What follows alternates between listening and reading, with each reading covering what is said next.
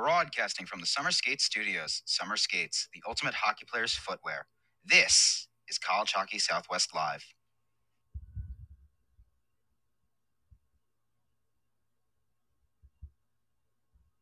From the Summer Skates Studios, Behind the Mask Hockey Shops present College Hockey Southwest Live for November 21st, 2021. Tonight's scheduled guest, Jason Hajdu of College Hockey Inc. Behind the Masks College Hockey Southwest Live is brought to you by the NCHC and NCHC.TV. Subscribe to NCHC.TV to watch the best in college hockey since 2013. Behind the Mask Hockey Shops. Visit any of our Three Valley locations or go to BehindTheMask.com whether you're on ice or in line. UNLV Hockey, ACHA Division One hockey under the bright lights of Las Vegas. Jessie Rae's Barbecue, dine in, take out, or catering your next event.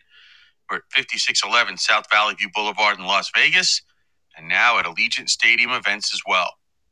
Caesars Entertainment Resorts and Casinos. Anywhere you want to go, you can bet there's a Caesars Resort in the center of the action.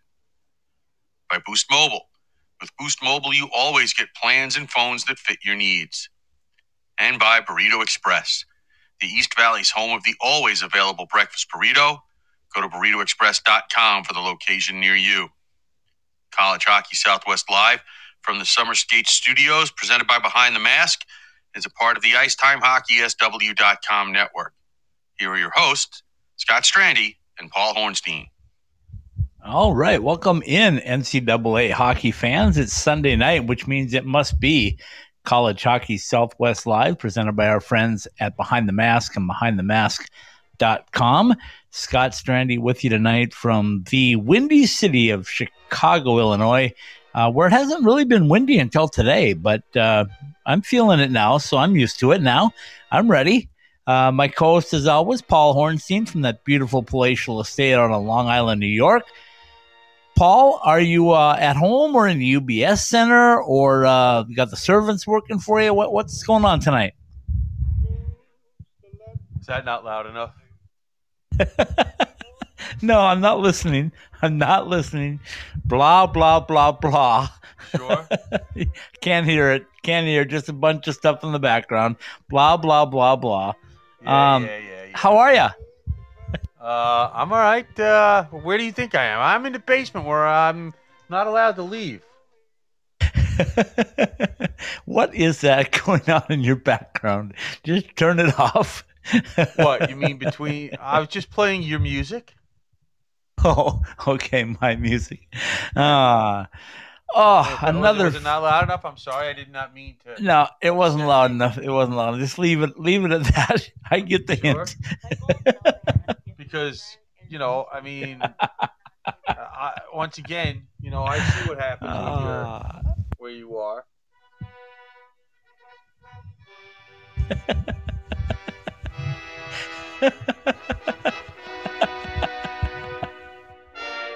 I know you're used to hearing this before you walk in anywhere. now you got me looking. Now you got me looking on the ground to see if there's red carpet too. Well, you just naturally assume that there is because I don't. is it- I don't Uh, think you I'm make in- sure I'm- that that's in the contract that you sign, right? I'm in beautiful Willowbrook, Illinois, just uh, about 17 miles south of the uh, downtown Chicago area, in the beautiful La Quinta Hotel with our friends and partners from Caesars Entertainment. Absolutely love it. Uh, Caesars and Wyndham, what a great partnership. And um, uh, Paul, it's another unbelievable weekend of college hockey at all levels. Um, people ask, why are you in Chicago, maybe? Well, I'm here because of ACHA Chicago Classic. Yes, we cover ACHA. Yes, we cover NCAA. Yes, we cover AHL and NHL. We are um, college hockey and professional hockey in the Southwest, which now includes Chicago, apparently. Well, yeah. I mean, you clearly, um, once you leave Minnesota, you have no idea where anything is. anyway, I will say that uh, I did see some great college hockey. I'm not calling it club anymore, Paul. It's gone. It's college hockey at another level, just a different level of college hockey, but it's college hockey. Also saw some US- USHL hockey. at the uh, Chicago Steel on Saturday night, and uh, interested Sun Devil fans and interested Arizona fans will know that I did see Jake Um, living a living Ivanage. I can't get it right. Ivanovich. no, it's living Ivanage. I, I don't know. Okay, Jake, the Roadrunner. Listen, That's who I saw. Listen, make sure you clarify. When you say Arizona, you mean the state of. Yeah, the state of Arizona. Yeah, relax, relax.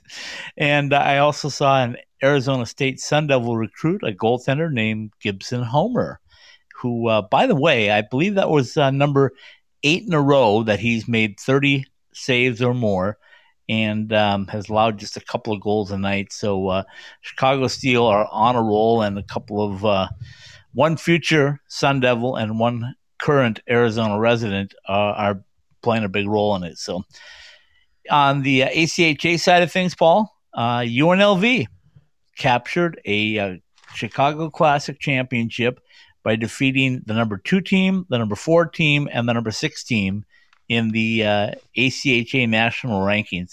That's impressive. Yeah, well, listen, I mean, um, we all know what UNLV is striving for. Uh, it's what we want to see happen. Um, and that's the way you have to do it. Absolutely, you got to uh, you got to win at the level you're at before you can think about moving up to the next level. That's a Coach Powers must. Speaking of that, Coach Powers scheduled to join us on Tuesday night, which would be great. They were off this Yeah. weekend. Um, Colorado College was off this weekend. Um, Right. Air Force has one of the strangest schedule glitches ever. They're Well, playing listen, Sacred Heart Uh, on, four on your- games in five days. Yes, and and and I, actually, it's cool because, um, you know, if I if if life didn't get in the way, there was a game today, there's a game tomorrow, one of the Air Force games, a game on Tuesday, one of the Air Force games, and ASU is playing Bemidji on Wednesday. Oh, you'd love that. You just can you just call in sick and stay at home? Well, they're night games, so I don't be home anyway. I hear you. anyway, uh, Although so calling sick is not a not a not the worst idea you've ever had.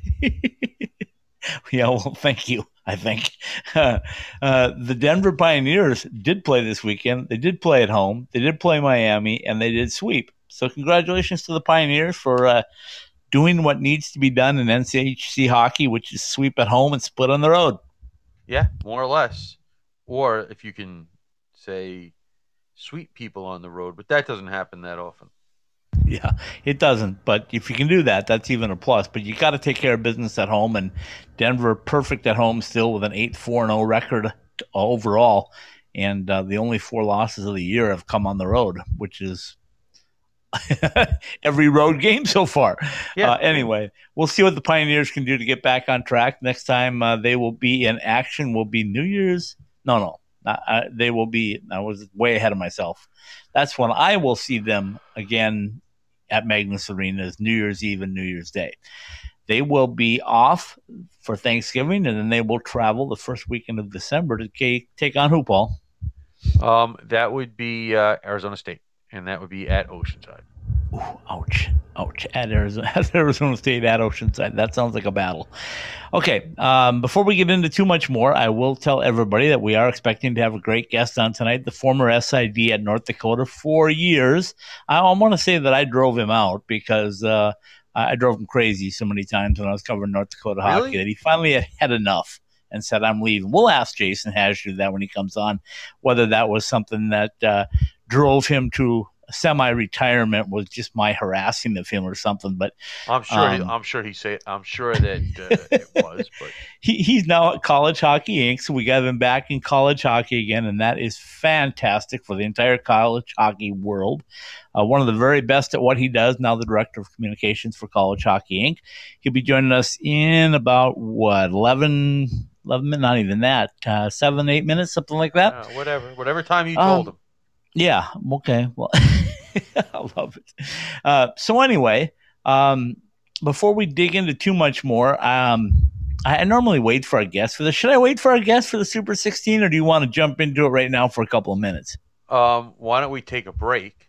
We can start the 16, and then when Jason comes up and is ready to go, uh, we we can throw him into the fire. No sense Uh, waiting. Okay, we'll we'll we'll take a break in just a minute, but first things first. Oh, Then let's let's talk about Denver and uh, Carter Mazur. Oh my goodness! I told uh, Coach, uh, or I asked Coach Carle the other day. I said, "Do you go out recruiting and just look for kids named Carter?" Because Carter Savoie is red hot. Carter Mazur is red hot. He's got another Carter and Carter King on that roster. So if your name is Carter, just sign up to go play uh, hockey at DU. if it works. Whatever works. That, that's my code for you. If it works, plug it in and use it. Right? Oh, listen, they got a they they got a couple of power play goals on Friday night. They they really were never threatened in that game. I know it was one one at the end of the first period, but um, Miami was never really in the game. It was never one of those deals where you're saying to yourself, "Say, man, if this happens, Denver's going to be in trouble," or or or something to that effect. Uh, or Miami's hanging around in this game longer than than than they should be. Um, and it was even more than that on, on, on Saturday was just a rout. Yeah. they, Saturday uh, was was one nothing at the end of the first period, but I mean, I don't even think Miami had the puck. Paul, So- they are a uh, juggernaut at Magnus Arena. Uh, they are just unbelievable. If they figure it out on the road, they are going to keep moving up that uh, Super 16. So there's my tease for it. Let's take a quick break. Let's see if we can connect with uh, the Director of Communications for College Hockey Inc., Jason Hajdu, in just about three minutes. And uh, let's dig into some more college hockey. We'll be right back.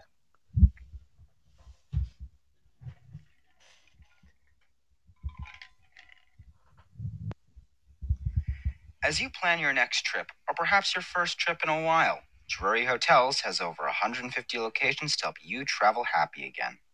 Winners of 16 consecutive JD Power Awards for guest satisfaction, Drury Hotels treats you right.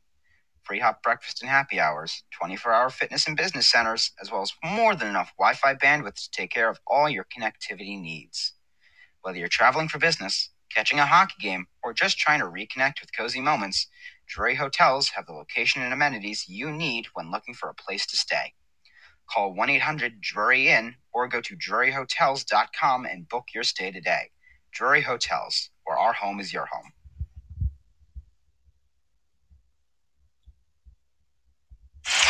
More than 140 live games from the nation's best college hockey conference. Ready for you wherever you are, however you want to watch. Your favorite team is on NCHC.tv. On your phone, tablet, or stream to your TV. Subscribe now to watch the best in college hockey at NCHC.tv. If it's NCHC hockey, it's on NCHC.tv.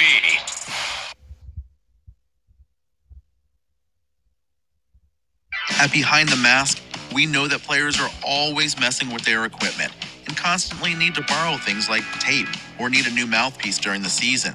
Point is that just because you are fully outfitted to start the season doesn't mean you're good for the year. Make sure that you are always supplied with all of the hockey accessories you need by visiting our stores or behindthemask.com.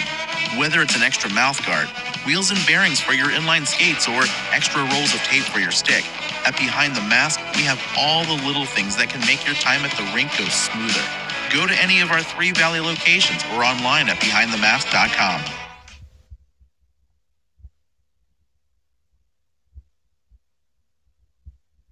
Ask any hockey player in the desert Southwest, and they'll all tell you the same thing.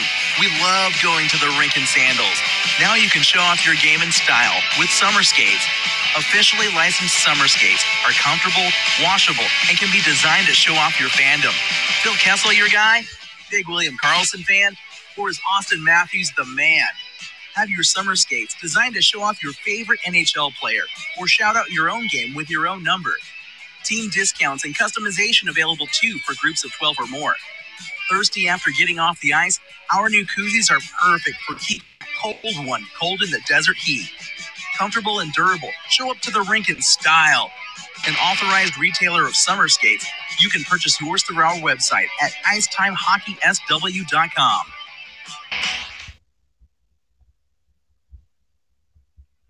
Broadcasting from the Summer Skates Studios, Summer Skates, the ultimate hockey player's footwear.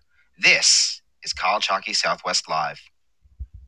All right, welcome back in, hockey fans. This indeed is College Hockey Southwest Live, our reaction show every Sunday night, presented by our friends at Behind the Mask and BehindTheMask.com. Scott Strandy joining you tonight from beautiful uh, Chicago, Illinois, where it was a glorious weekend for uh, mid to late November. No snow, uh, no real cold, a little bit of rain today, but cleared up nicely and had a chance. As always, is always living in the life of luxury in that beautiful palatial estate on Long Island, New York. Not just a stone's throw from the new UBS Center, the home of the New York Islanders. Paul Hornstein. Um, well, not quite a stone's throw, anyway. Um, it, What? not here. It's actually bringing something? You're a little slowed well, down, I, or first of all, what? it'll take me a while to get loose. Um, second of all, it's actually if, if about ten minutes from where I the building that I work in. So You breaking up on me, so I didn't hear that. Not a stone's throw from there, but from other places that you. yeah, it's about a to, stone's throw from where I used to from where I work. So right. I'm having a problem with Paul. I'm just you, you're coming. You're coming in and out. You're coming in and out. We'll uh, we'll get it connected. We're trying to connect with Jason Hajdu, too, the new uh, director of communications for College Hockey Inc. As soon as we're able to get uh, Jason connected, we'll start talking some hockey, and we'll find out the uh, the burning question: Did I in fact drive him out of North Dakota? We'll find out in just a minute. But uh, Jason, I think we have you on board. You got Scott and Paul with you tonight. How are you, my friend? Can, I just call you now? Hash? You can call me whenever you like. Sorry. no, for the no, no, no, no, no, don't tell him that. I, I, uh, Don't heard tell your, him that. heard your very kind introduction at the top of the show, and your check is in the mail. Um, Ah, thank you, thank you. that, See now, Uh, now Jason, you're talking Let me let me tell you this. Uh, I I told Paul I said we got to have Jason on when I found out about your new job and college hockey is so lucky to have you back in the fold no matter what you do or or where you are because uh, you were one of the very best SIDs that the University of North Dakota ever had. Um, I'm going to say you were a fighting Sioux. Is that okay? I'm uh, I'm a, I am a proud University of North Dakota alum.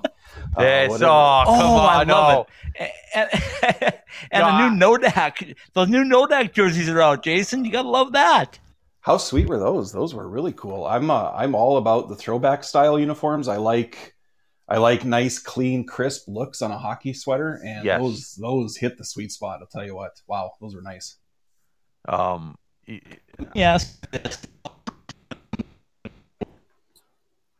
Yes. In edgewise, but uh,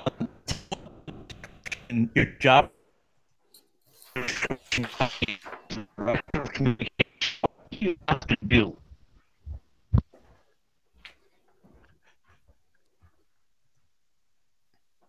Scott, I think I I lost you there. Jason? I think Yeah, I lost it's- you there it's for a kinda second. going Are you looking and up your job here. description? It's one of those nights. All right. Uh, you're, you're, yeah, you're, you're back. Go ahead. Yeah, would you mind running that by me again? I dropped for a second there. Well, he basically asked. Yeah, go ahead.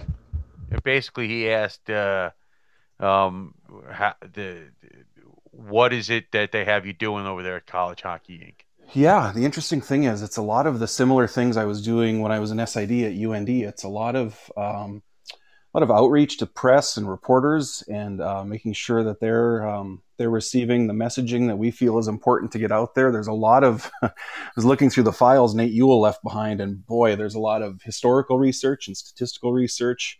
Um, so we're armed properly with the right data when we're going out into the world and, and telling aspiring hockey players and their and their families um, the benefits of the NCAA hockey path, that they're getting the right information that can inform the decision they want to make. And there's a lot of, I'm going to spend a lot of time in the rink, obviously, a lot of travel, uh, a lot of face to face with reporters and broadcasters and radio announcers. And um, there's also a lot of work maintaining our website, collegehockeyinc.com, which is uh, just a tremendous free resource for aspiring players um, to contact us if they have questions about anything related to their amateur eligibility, their academic eligibility, etc. Um, also, some great tools on there just to see the sheer number of players that college hockey has sent to the National Hockey League, particularly in the last 10, 15, 20 years, uh, it's, it's pretty mind boggling. So I'm wearing a lot of hats, but they're all pretty similar hats to what I wore in my previous uh, professional life.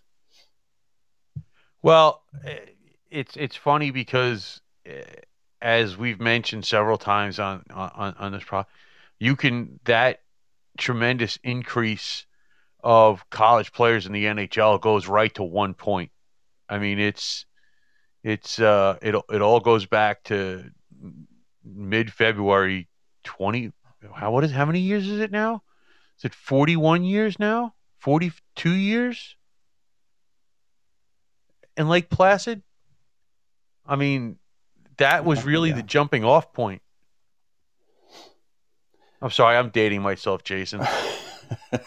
no, that's fine. I was I was alive and kicking in 1980. Uh, it's it's funny you mention that because um, I grew up in Canada. I grew up in Regina, Saskatchewan, right in the smack dab in the middle of the prairies. And at that time, we're talking in the 80s and 90s, you didn't have a lot of exposure to NCAA hockey. Um, but I know in looking back that it wasn't really viewed widely within hockey as the most legitimate or a legitimate path to the NHL.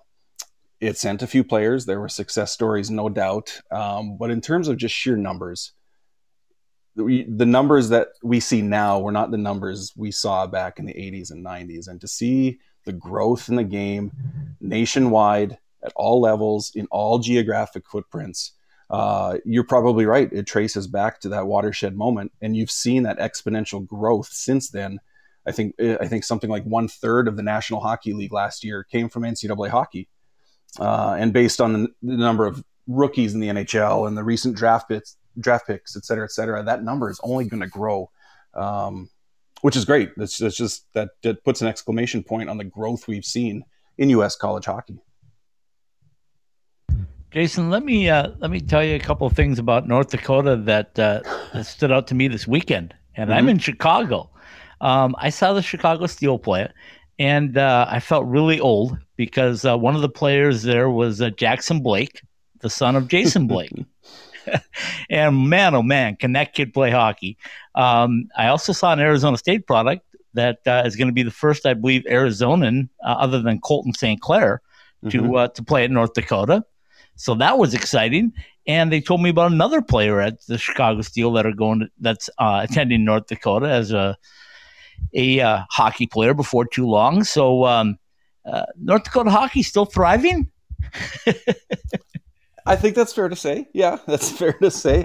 Um, it's um, boy, and that's that's you almost take for granted the success of programs like North Dakota, um, and they're certainly not the only one. But to have that that success year in and year out, to be able to meet the expectations year in and year out. You know firsthand what a pressure cooker that market is uh, in terms of fan base oh, and in terms of internal expectations and pressure that the program places on itself. Um, they don't take well to losing.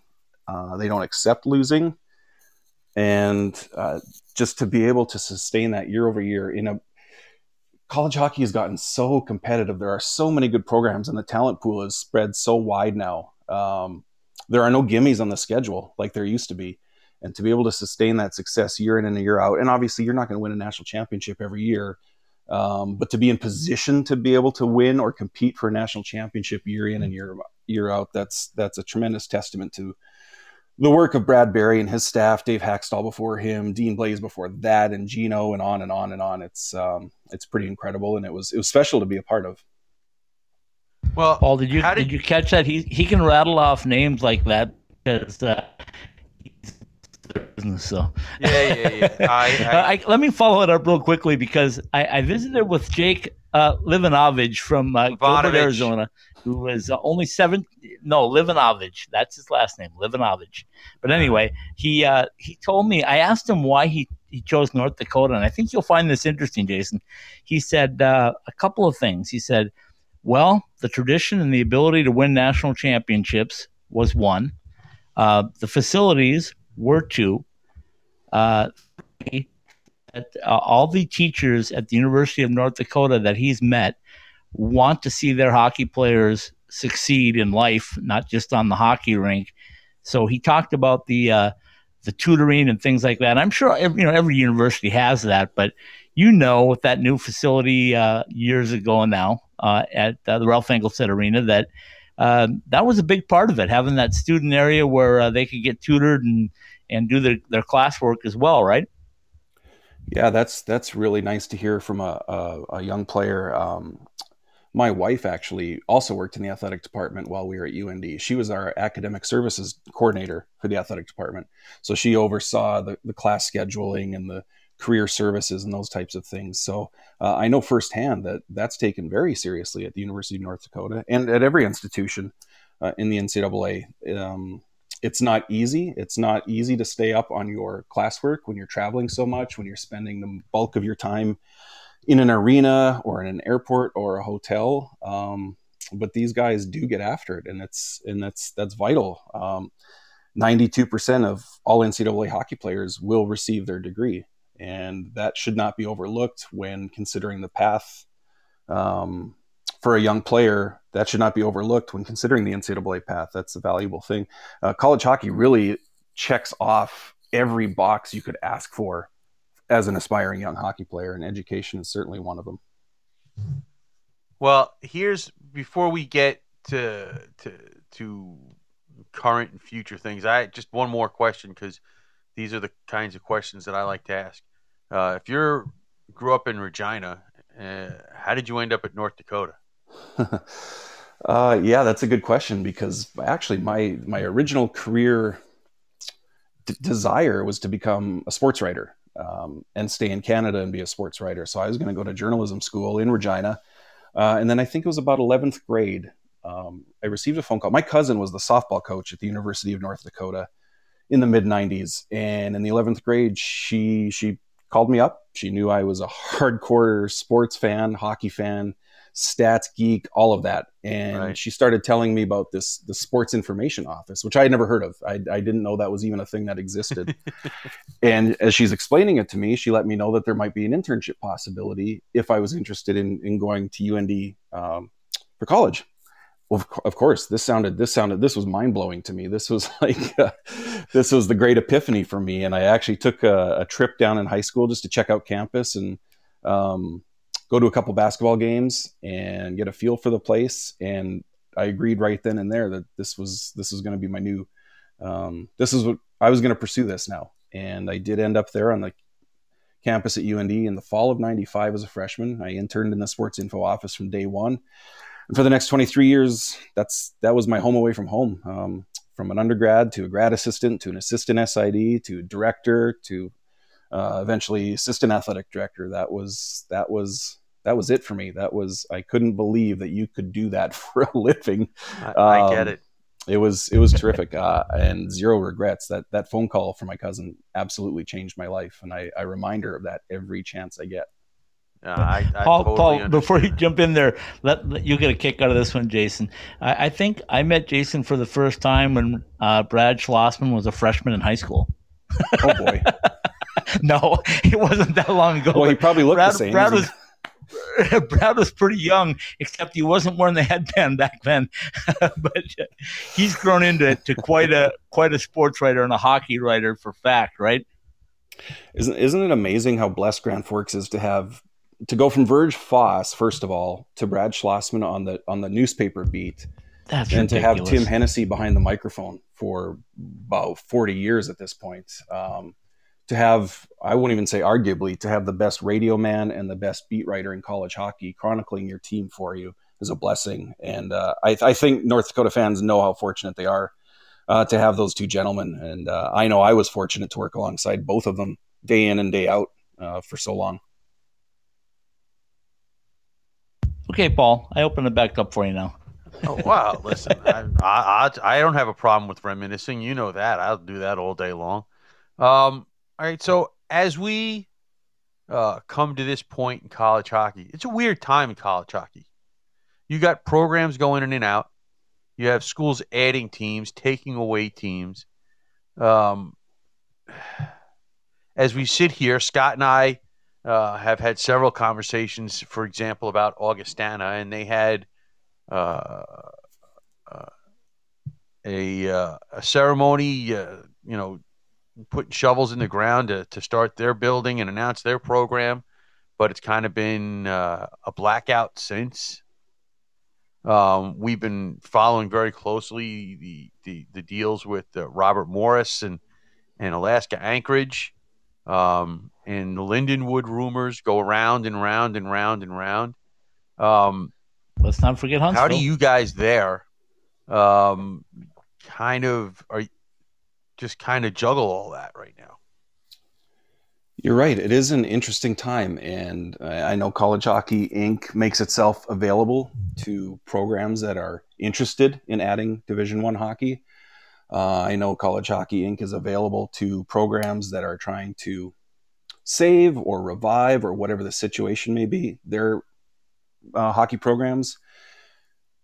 But to see programs adding the sport is that's a good thing, and I think good things can come in all shapes and sizes. So when you see a major uh, a school with such brand recognition like Arizona, Arizona State at hockey, um, that's you great. have to get that right, Jason. Yeah. you have to get that right. and to see Penn State flourishing after adding hockey, that's a good thing. And now to see a school, a smaller profile school like Augustana, also join the fray, that's a good thing. Um, like I said, all the good things come in all shapes and sizes. And having been out of the sport for the last three years or so, I don't, I don't think I can comment specifically, really in depth on a lot of these programs. But I can say, with regard to Augustana, um, Josh Morton, the athletic director, and their leadership, they are in great hands. My time, some of my time at UND crossed over with Josh Morton's time at North Dakota uh, when he headed up our development operations. And they're in good hands in Augustana. Josh is a good leader. He is measured. He's intelligent. Um, he has integrity, and he will get them where they want to be. And that's a good hockey market. And they have the, the local support. They have the corporate support. I think it's phenomenal to see a school of that profile taking this leap. I think I think that's tremendous. So anytime we can add programs and not take away programs, that's just a good thing. There's just no other way uh, to look at it. So interesting to see what the next few years brings. Whether we have more programs adding, if we can we can get some of these other programs on more solid ground. Uh, I think this is a really exciting time to be a college hockey fan. Okay, so and and I I'll make this very generic just because I it's it's the right way to do it. We're school X, okay, and we're considering uh, or we're interested in, in in in talking about adding a program. Okay, the the first thing and the most obvious thing we know we have to do is raise the money. Mhm. What else are when when co- when a school comes to you guys at College Hockey Inc. What are some of the other things that you guys are saying to these schools and say, hey, you know, besides the money, you need A, B, C, D. Yeah, and you're right. The financing is first and foremost. Obviously, it's um, no sport is cheap to implement and to administer. Hockey is no exception. It's an expensive sport, and you need to make sure your financing ducks are in a row. I would say also facility is a glaring one. Um, do you have the means to have the proper facility? Uh, will you have the means to have a proper facility? Uh, there are obviously Title IX implications of adding a program, and, and all of these schools know that, but that is another one that needs to be checked off the checklist, obviously. Um, what kind of hockey market are you in? Is there room for growth? Um, are you in a, lim- a more limited market, whether that's geographically, population wise, what have you? There's a lot of things that go into this. And the schools don't go into this blind. They don't go into this half cocked. They all conduct feasibility studies. They make sure they're they're looking at every angle. Uh, and I, again, I mentioned Augustana is a great example of someone a, a- a school that's in great hands leadership wise. They're going to make the right decisions along the way. When they don't know the answers, they're going to reach out to the people that can get them those answers. So um, a number of considerations financing obviously first and foremost a facility is vital title ix implications uh, i think those are the, the three biggest that come to mind um, and then making sure you have the means to put together a good staff and, and give that staff the resources they need to um, not just exist, but to thrive. Jason, a couple things that I want to throw out there uh, in regards to that. I watched uh, Lindenwood this year uh, play an exhibition series against Air Force at Lindenwood, and uh, they're close. Um, if five million dollars away is close, I guess they're close. Um, but what's different and, and, unique about their situation is they got the building. Um, it appears they're going to have the money. Uh, they already have an uh, NCAA women's program. Um, it's surprising to me that it's taken them this long um, to make the jump. But um, is there something that that I'm missing in this whole thing uh, besides the money part of it? Or you would think it would be an easy transition if you already have women's NCAA hockey to add men's.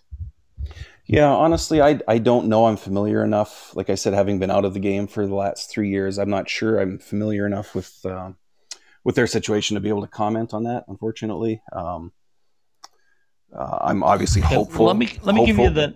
Yeah, I'm sorry. Yeah. Yeah, I said let me let me give you the other part of uh, my question. Then was uh, Greg Powers has told me for the last six years that there in his mind there's three steps that you have to go through in order to get uh, to the NCAA level. You have to have the finances, as we talked about. You have to have a school approval and involvement and support.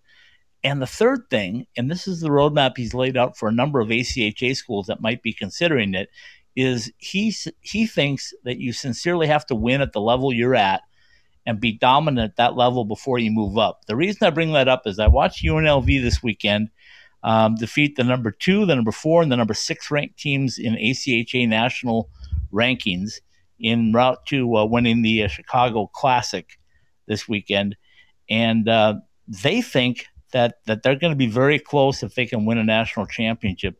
Rick Zombo at Lindenwood has told me that he thinks he needs to win the national championship in their uh, their own rink this year at the ACHA level. Do you think winning at that level that you're at is that important to making that jump?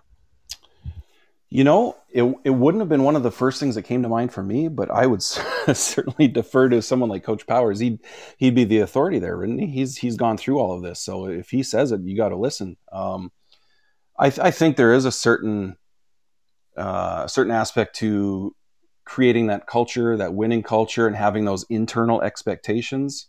Um, that come with supporting a good competitive program. Yeah, I think there's something to that. And like I said, Coach Powers would would know of what he speaks. So um, that's interesting to hear that. And you mentioned Rick Zombo too, another fellow North Dakota alum. So um, yeah, I had a chance yeah, to visit with him. I reminded him that I was going to have you on eventually. but yeah, so these gentlemen would know more than anyone um, the vitality of that. So that's that's interesting to hear that. Well, here's you were the uh, AD uh, at at North Dakota till 2018, and you said you spent a few years out of of of, of college hockey. Um, uh, besides the obvious pandemic related stuff, um, has a lot changed in three years? Because with technology and things now, three years can be a long time. You know. what has changed, and and this this interview is the first one that doesn't fall under this category, but I did my first three three audio or radio interviews since I got hired, and all of them were on camera. And I don't know if I don't know if I care about having to have my face on every radio interview. that has changed. Zoom has changed uh, how we do interviews for sure. But otherwise, honestly, no. Um, it it remains pretty similar to how I left it, so to speak. I know. I mean, if I go back to when I started as a freshman in '95, when I was lugging a typewriter up the press box stairs to do stats. Um, we've certainly seen going from going from standing by the fax machine and waiting for swimming results to come in on a Sunday night um, to then being able to work at home on your laptop and just wait for those digitally to come in. That that changed a lot. There was a major sea yeah. change uh, in the mid '90s and into the early 2000s, no doubt. But I think in the last three years, it's it's pretty everything feels pretty familiar, um, which is good. That's for me selfishly that means a minimal learning curve, hopefully. So. No, I don't think as far as the job goes, things have changed. The landscape of the sport, as we talked about, has certainly changed uh, quite a bit since I left. But otherwise, um, it feels very familiar. All right. Well, I, I, I, wanted to just make sure that people understand um, that uh, your official. I mean, this is what it says on the website. So I, I mean, I'm assuming maybe it was a softer start, but you've really only been there for about a week or 2 Mm-hmm. So uh, we might be throwing questions at you that you can answer a certain way now. Oh, we definitely are. and you know, six months from now or a year from now, you, you could have completely different answers. So we just want you to know that we got your back here too. I appreciate that. I appreciate you guys. Yeah, Monday was my first day, and it was a whirlwind first week. A lot of, a lot of meetings and a lot of uh, introductions and a lot of searching for files and just just stuff that isn't yet muscle memory that will be muscle memory eventually. Um, but it's been good. Mike Snee, our executive director, and Sean Hogan from our staff, they they just been great at uh, helping me hit the ground running and and getting me what I need to do that. Um, it's been wonderful so far, and I've I've already touched base with so many familiar faces and, and folks I used to deal with on a regular basis. It's um, it's good. It's been very good. I'm excited for this opportunity. Jason, let me uh, let me tell you that uh, next October, Paul's got a, a, date circled on his calendar. Mm-hmm. Um, it's uh, Arizona State mm-hmm. um, playing North Dakota in the Hockey mm-hmm. Hall of Fame game in Las Vegas, and Paul's been uh, actively recruiting people to wear maroon and gold to, to match up against some of the UND guys. Let's you go, people. The UND Let's alum, go. They're they're going to be there in full force, aren't they? Again, they will be there. They will be there. They will. Uh, they'll, they'll, be used to being in a big game with maroon and gold in the stands. That won't affect them. Uh, Good one. Good one. Yeah, it's uh, that's an incredible fan base. It really is. Just to see how much they support that program, the extent to which they support the program, no matter where they're, they could play in the moon and their fans would go follow. Um, it's just incredible what what they've been able to build over the years, and it's a really symbiotic relationship. Though it's it's it's those expectations that help keep the program as good as it is. Um, like I've, I've talked about before, there's that pressure from within the program. They're aware that these folks spend their time and money and their emotional energy supporting that program. And they do not want to let them down, whether they're playing in Grand Forks, Las Vegas, Winnipeg, wherever. Um, the program is well aware uh, of the sacrifices the fan base makes to support that program, and, and they want to reward that with, with victories and with championships. It's pretty incredible. Um, but I'm looking forward to seeing that next destination game. I will be there as the director of communications for College Hockey Inc. I will not be there as a North Dakota fan, I've got to I've got to start uh, working on this neutrality bit. It's, um, well, listen, no, no, it's been imparted upon me. Believe me. Well, listen, Jason. Let's let's uh, I, once again. I'll just tell you that I have your back, okay? Because um, anybody who listens to this on a regular basis knows that uh, knows where my heart is. Okay, um, it, it and and it's squarely in Tempe. Um, but you know, when they're not when when when they play a game that they should have won and didn't, or didn't play well, you, you still have to say it. So, um, you know, don't worry about the. You know, you you you you can still root and be a fan and and and and be neutral at the same time. Don't worry about it. I love it. Okay, Jason, we we do this thing have for the last five weeks called the Super 16. We got tired mm-hmm. of polls, so we said, why not add another one? so so my co-host uh, puts together some some numbers. I want you to listen real closely as I read them to you, and uh, then I just want to get your opinion as back in the college hockey world now. The top 16 team. This is who we think are the best in the top 16 if the NCAA tournament was going to start today. So here we go top four Minnesota State, Minnesota Duluth, North Dakota, St. Cloud State. Five through eight Michigan, Quinnipiac, Denver, Western Michigan. Nine through 12 UMass Lowell, Bemidji State, Minnesota, UMass. 13 through 16 Northern Omaha, Providence, Ohio State. Got any beefs with those? I can't say I do. It's um, no, um, it's hard to quibble with those. Um, there's there's a lot of I touched on this earlier. Nationwide, it's so competitive now. There are just no you you don't very often see a program or two programs just pull away from the rest of the pack anymore, do you?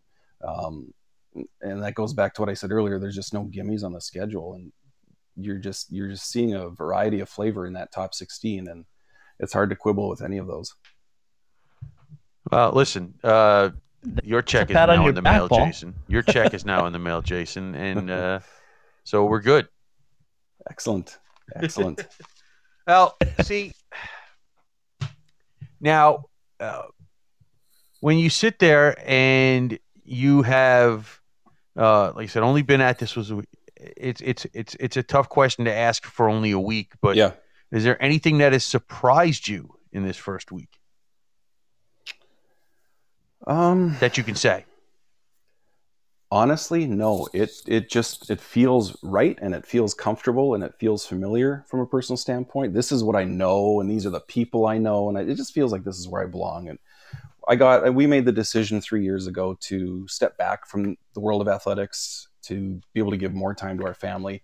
It's tough enough when one of you um, is is in college athletics but when you're both in it and it's such a 24 7 seven days a week 12 months a year proposition that once once the once our kids entered the fold once we started a family it was really difficult to have any semblance of balance through no one's fault.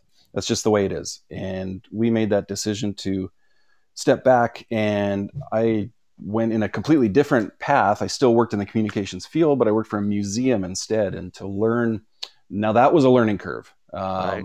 i had only known one world for 20 23 and change 23 years and change um, so that was that was the unfamiliar for me. That was um, all, even a crisis of confidence a few times along the way. Just learning a completely different world in a completely different city. Um, but this now coming back to this and coming back to a sport and a world and a community I know so well. No, um, so far no surprises. There will be surprises along the way. I guarantee it though. Um, that's just the way it is. But it's uh, I'll, I'll say so far so good. Um, if people don't understand, Jason, for uh, the last when- 20, hold on one second, Paul, and then you can jump. Okay, uh, hold on one second. Am I breaking Okay. up again? no, go ahead. I got you. No, I was just going to say, uh, yeah, Jason, I was just going to say, um, uh, when you look at the world of uh, the way it is now, post, I guess you could say, kind of post pandemic, Mhm. um, one word I've been using for the last 20 months or so is relevancy. Um, I tell my ACHA schools that I see regularly, I'm, I'm proud of the fact that they stayed relevant through the pandemic. Uh, your thoughts on college hockey? Did college hockey do a good job of staying relevant through the pandemic? Yeah, I think so, and and obviously against every possible obstacle, things you could never have imagined three years ago, right? Um, and just watching, obviously, when I first left the sport, I was still following North Dakota closest and the NCHC closest, and to see some of the things they were able to pull off to keep the sport alive, to keep it moving forward, uh, even though they didn't necessarily have fans in the building, uh, what they did with the bubble situation in Omaha. Um, just they moved mountains really just to give these student athletes some sense of normalcy and like you said relevancy um, through really difficult times and i think college hockey did a tremendous job um, getting through it I, I know we're not all the way through it but it feels like we're getting almost back to normal and man they should be commended for the things they did to give again to give the student athletes a chance to have a normal season a normal career uh, in the face of a global pandemic. I think we're going to look back. Maybe we're too close to it now. Maybe we're too close to it still to truly grasp what these folks were able to do to keep things humming along as best they could. But I think someday we're going to look back and we're going to be pretty awestruck at what was done uh, to keep things together. Let me quickly follow up with that if I can, because uh, some of the players, and, and I'm the first one to say I'm happy to wear a mask if it means I can uh, uh, meet a player one on one, like I've been fortunate to do this past uh, year anyway. Um, but a lot of the players have said, you know, we didn't realize how difficult it is to play in a building with cardboard fans. Um, that was told me about three or four times in Denver and at Colorado College. Um, it means something to have vocal fans, not just cardboard. I remember was it I think it was Major League Baseball was the first to come back. And by that point you're just desperate for any live entertainment, right? You just want Yep. something besides streaming a movie or what have you. Um, but it was just bizarre. It was like some bizarre world to see these games going on and the only thing you're hearing is the players on the field. And then we got to I remember too in the Stanley Cup playoffs and I'm an Edmonton Oilers fan and to to watch like I just this sucks. this is not. I, the, the players are out there competing. They're still doing their thing, but it's just not the same. That energy is not there, and that energy is crucial. Whether you're competing, coaching, or viewing it on TV as a fan, it just, man, I, I, I don't know about you guys, but I could not get into it. Um, I had a really hard time as a sports fan. I found myself drifting away a little bit from sports in general, not college hockey, but from sports in general. It just, as a live viewing experience, it was not the same without fans, obviously. And I remember watching those Stanley Cup playoffs thinking, I cannot wait to have fans in these buildings again. Cannot wait. Uh, we'll never take it for granted again. If I ever did, I certainly never will take it for granted ever again. See, were, were you now- guys able to? Were you guys able to really stay engaged um, when the fans weren't in the building? Yes. Were you? Well, mostly because Yeah, Paul. because Paul games would were on anyway. all, games were on all day. Mhm. It was great. I you know uh, couldn't go anywhere, so I just I, I was able to watch games all day, and hockey in August. You know that hadn't. I mean that level of hockey had not happened in my eyes since the '96 Canada Cup, Mhm. or excuse me, the '96 World Cup. Yeah, I don't. I don't want to get into the '96 World Cup. Mike Richter still haunts my dreams. well, listen, if it makes you if it makes you feel any better, okay, um, the, the, that I always say that's the most intense three games I've ever seen. The best three games I've ever seen was the '87 Canada Cup Yeah, yep. between the Soviet Union and Canada, and they were six five. They, all three of those games were Mhm. six to five, and the goalies played out of their minds. Yep.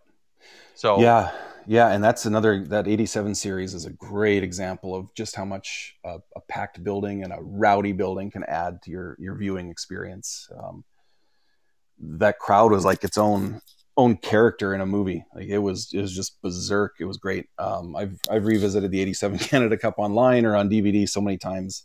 Uh, and that always jumps out at me, but and like I should reiterate, like I still watched sports um, Yeah. when there No, were no, I get it. It just it just wasn't the same, and I, I could I could not wait till the day they came back in the building, and I'm I'm glad we're mostly there now. Oh yeah, no. Listen, absolutely. So, it makes a Jason, let me tell you. Let me let me ask you this: as a former SID and now back in communications again for hockey, um, it- we we had a lot of viewing uh, via uh, Zoom, like you were just talking about with other interviews, and Mhm. um, I think for Paul and I, it was kind of nice because Paul's in New York, I was in Arizona. It was nice that he could ask questions and cover things uh, via Zoom. But man, uh, a- as a guy that likes to do the one-on-one type thing, I really miss being in the locker room. I'd spent time with the Vegas Golden Knights in their locker room, and um, you know the college players. And there's just a different atmosphere when you can do a one-on-one, face-to-face with a player. Um, good or bad for for hockey from an SID standpoint?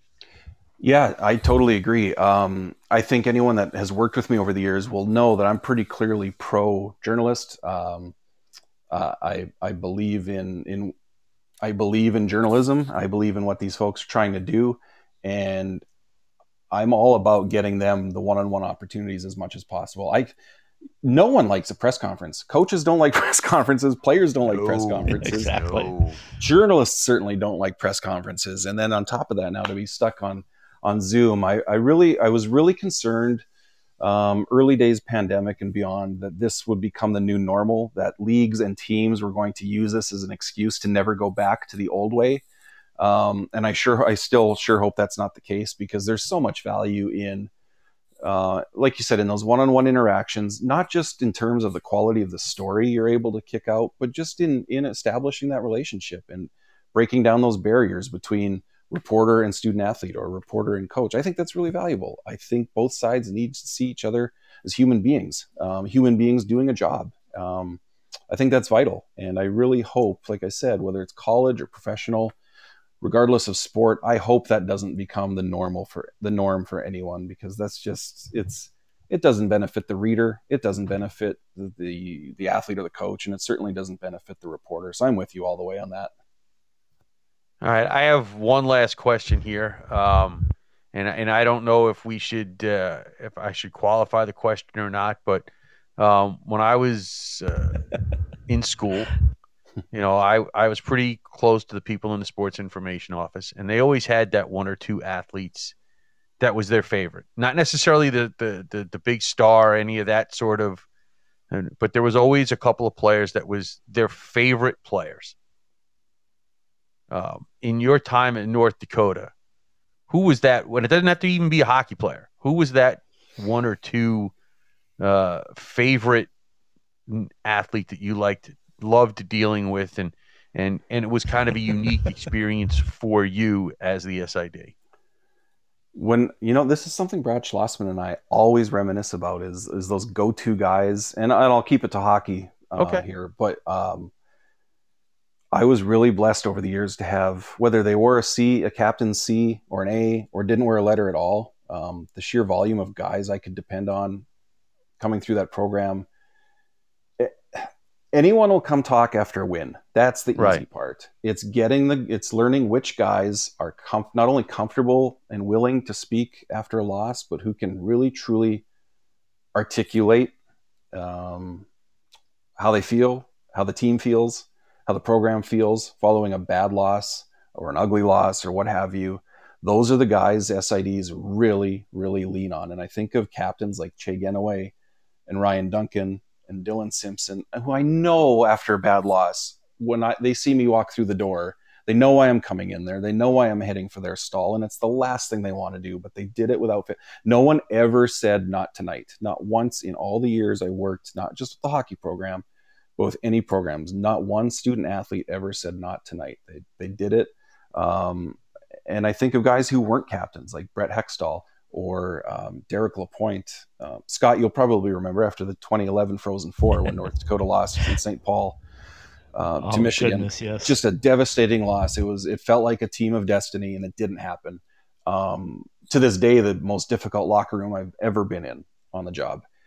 And Derek Lapointe was one of the players that we took to the locker room or to the press conference. Not because he was a captain, he wasn't. He he was an assistant captain, I should say and not because he was a star player, he wasn't, but because I knew he'd be able to represent the program um, in a really dignified manner. And that's exactly what he did. I will never, ever forget that press conference, the way Derek Lapointe handled himself after an absolutely crushing loss. He had just played his last game as a college hockey player.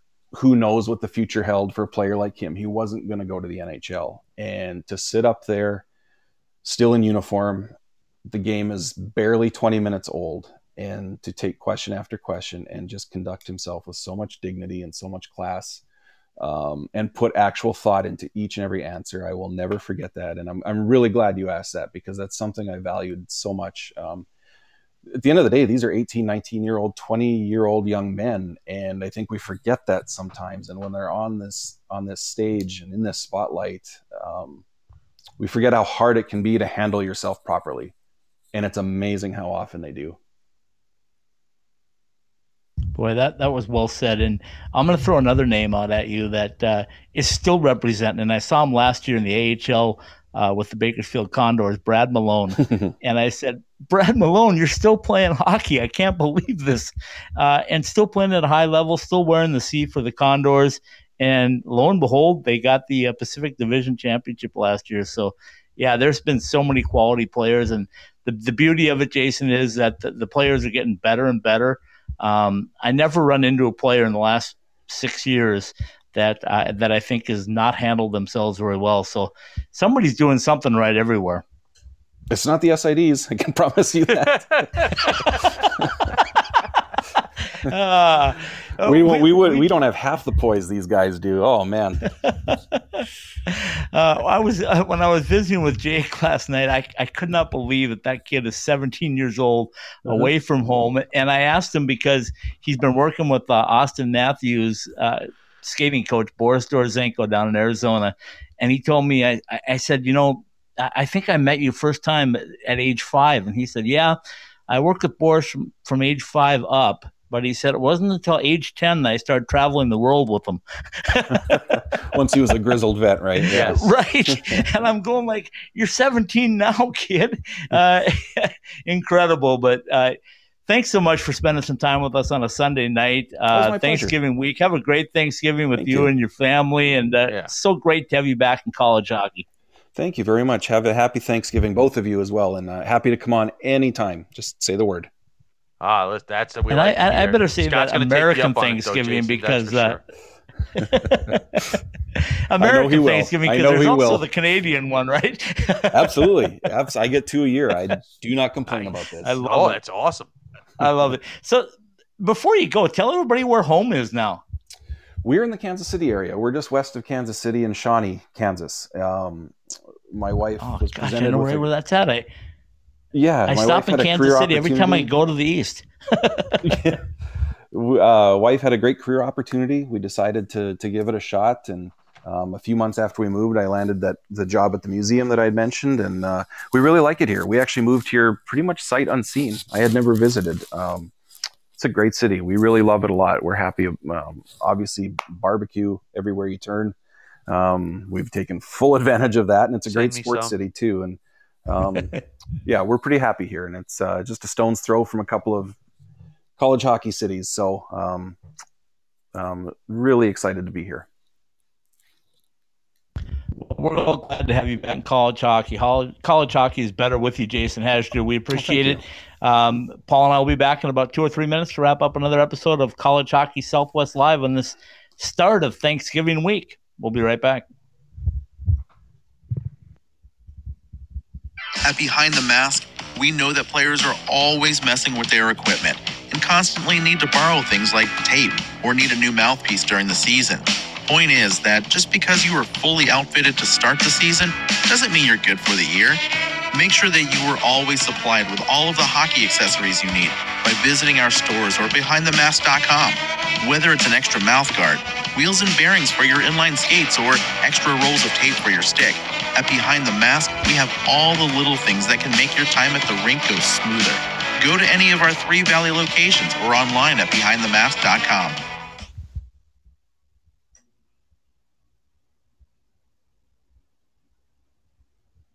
Ask any hockey player in the desert Southwest, and they'll all tell you the same thing.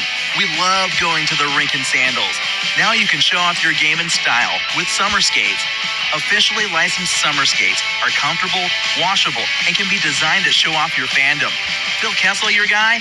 Big William Karlsson fan? Or is Auston Matthews the man? Have your summer skates designed to show off your favorite NHL player or shout out your own game with your own number. Team discounts and customization available too for groups of 12 or more. Thirsty after getting off the ice? Our new koozies are perfect for keeping that cold one cold in the desert heat. Comfortable and durable, show up to the rink in style. An authorized retailer of summer skates, you can purchase yours through our website at icetimehockeysw.com.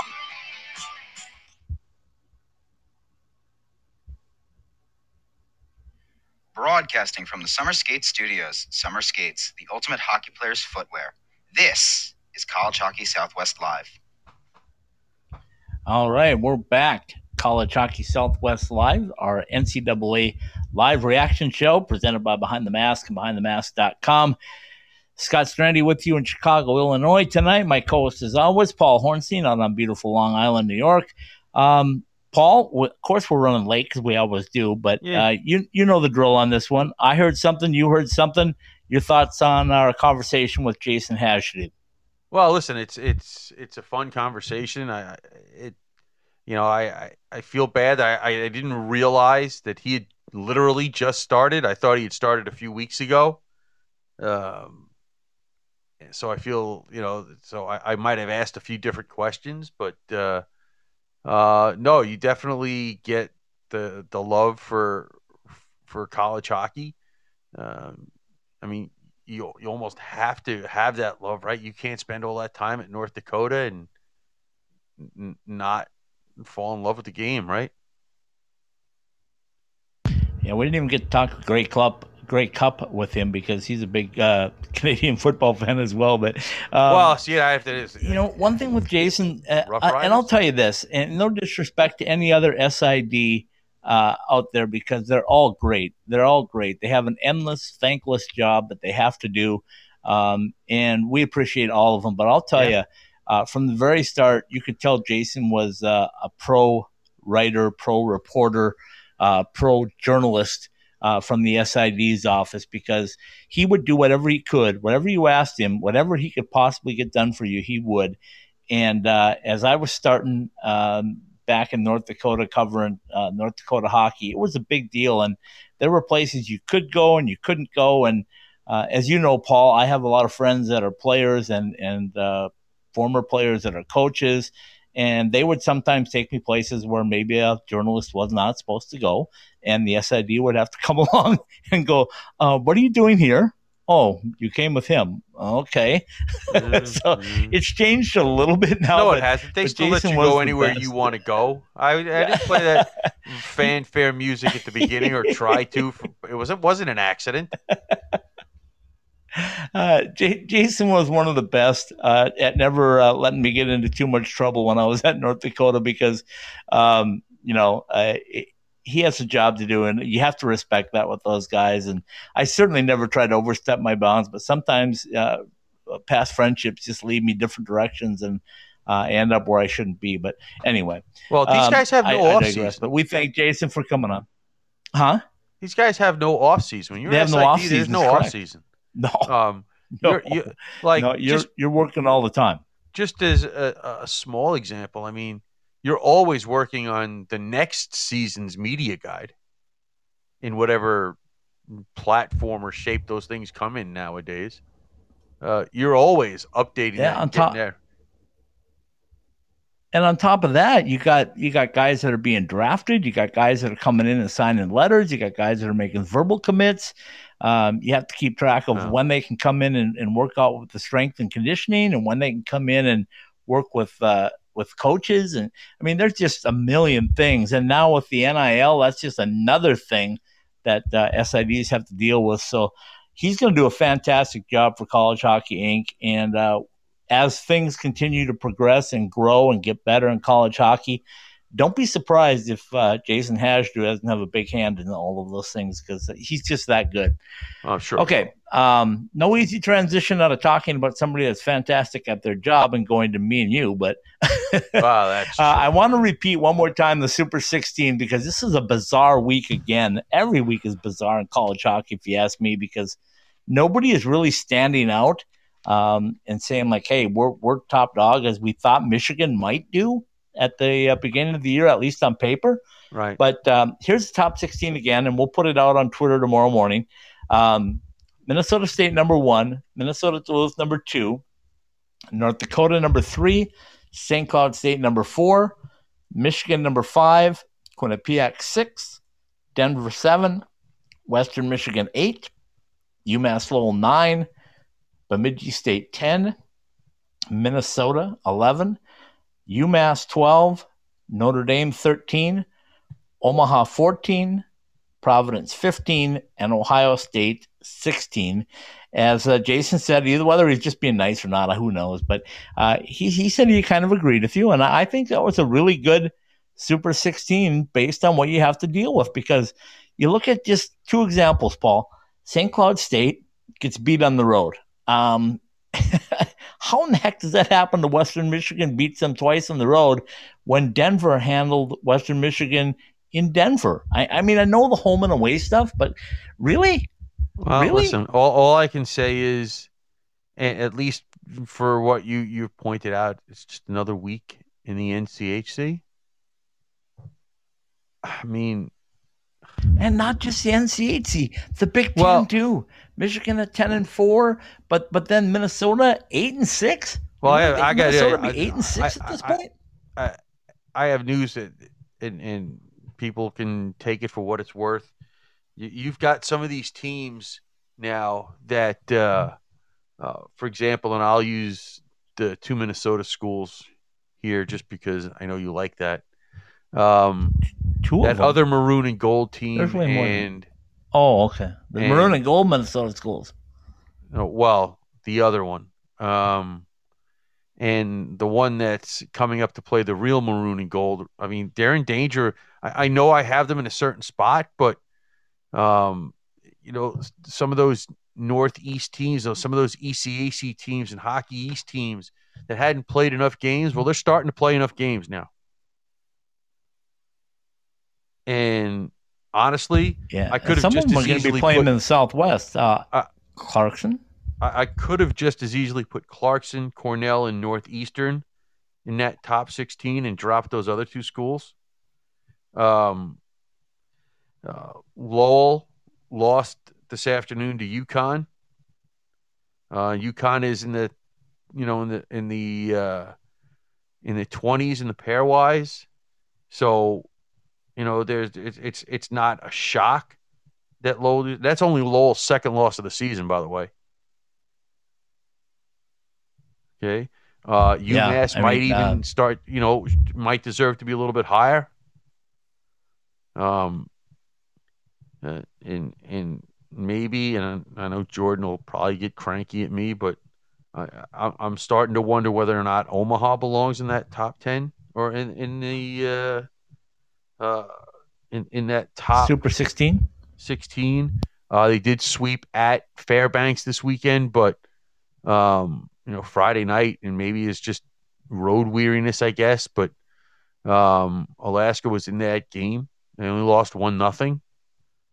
Um, you would expect Omaha to dominate. Now, um, they did have some players not play, but they still only scored one goal against a team you think they should dominate. Yeah, So- and and I'll I'll stand up from a little bit on the standpoint that it's not easy to play the first night in Alaska. I mean, that's a tough trip on a big No, rink. absolutely. Um, th- there are some things that come into play there, but yeah, I think you're right. I think you have to look at more than just the records. I mean, uh, nobody's got more than 11 wins so far. No more than 11. I mean, 11 is pretty impressive. Minnesota State 11 3 0. Um, you look at uh, Omaha 11 3 0. Uh, but things are going to tighten up now because, uh, at least for Omaha, because they're going to have to start playing games uh, against top caliber teams in the NCHC, and we know just how brutal that can be. Yeah, I mean, uh, honestly, uh, I I don't see Minnesota State losing three more games for the rest of the season. Yeah, me either. Um, They're just a good program in uh, and the schedule that is uh, very formidable for them, listen, if you it's will. not that the Um, teams. it's not that I think the teams in that in in, in, in that conference are, are are bad. I just think just Minnesota State's just that much better. yeah, yeah, you know, I your point totally. I mean, they played against St. Thomas this weekend. Uh, forget the Friday night game where it was. Um, yeah, that's not fair. Uh, they only Minnesota State only gave up nine shots last night. Nine. Oh, they're tough. And, and and then they got a goaltender named Dryden McKay. So uh, if he only has to face nine, although Dryden might tell you that he'd rather face twenty nine than nine, uh, just to be in the flow of things. But um, who knows? But okay. Um, well, it's Thanksgiving week. Uh, we'll have uh, a very special show on Wednesday night. I've invited the uh, head coach from Liberty University uh, to come on and uh, visit with on Wednesday night. So, hope, Paul, hopefully we can get you on as, as well on a little roundtable with Stephen and myself and uh, Coach Handy, and uh, we can talk Liberty hockey. How's that sound? Uh, I, there's something going. I mean, I, I, I yeah, I, um, I, yeah, you, you brought it up, and I'm like, I think there's something else I have to do. Wednesday, I know I but put you on the spot. sure. It's the day before Thanksgiving, but we'll see. We'll see what happens. Uh, anyway, Coach Handy said he'd love to come on, and uh, there's nobody better. And Thanksgiving time is nobody better to bring on than Coach Handy and Nope. um, uh, give his insight into what we should all be thankful for. Well, All for right, sure. take it away, my friend. From the Summer Skate Studios, behind the mask, College Hockey Southwest live on the Ice Time Hockey, SW.com network, and brought to you by Burrito Express. Homemade taste, takeout speed. Six East Valley locations. Go to burritoexpress.com to find the one near you. Behind the mask, whether you use blades or wheels, whatever your hockey needs are, see our three Valley locations or behindthemask.com. Jessie Rae's Barbecue in Las Vegas, the best in barbecue Las Vegas style, and now available at our new spot at all Allegiant Stadium events by the NCHC and NCHC.TV. Subscribe to NCHC.TV and catch all of the action from the toughest conference in college hockey. Boost Mobile. Bring your current phone to any location and learn how to get a new SIM card free when you switch to Boost Mobile. UNLV Hockey. ACHA Division One hockey, fabulous Las Vegas atmosphere. Caesars Entertainment Resorts and Casinos. Worldwide, it's where the action is in the resort or in town. College Hockey Southwest Live, presented by Behind the Mask, and all of the IcetimeHockeySW.com podcasts are live on the Podbean app and are available for download at the iTunes Store, the Google Play Store, Podbean, Spotify, Stitcher, the iHeartRadio app, and on the TuneIn app.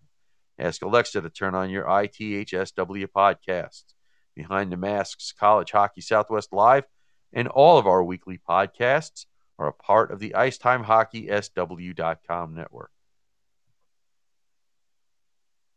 Very well done, my friend. Um, we will say goodnight little Roger Clyne the Peacemakers, but first we'll say a big thank you to Jason Hajdu, the new Director of Communications for College Hockey Inc.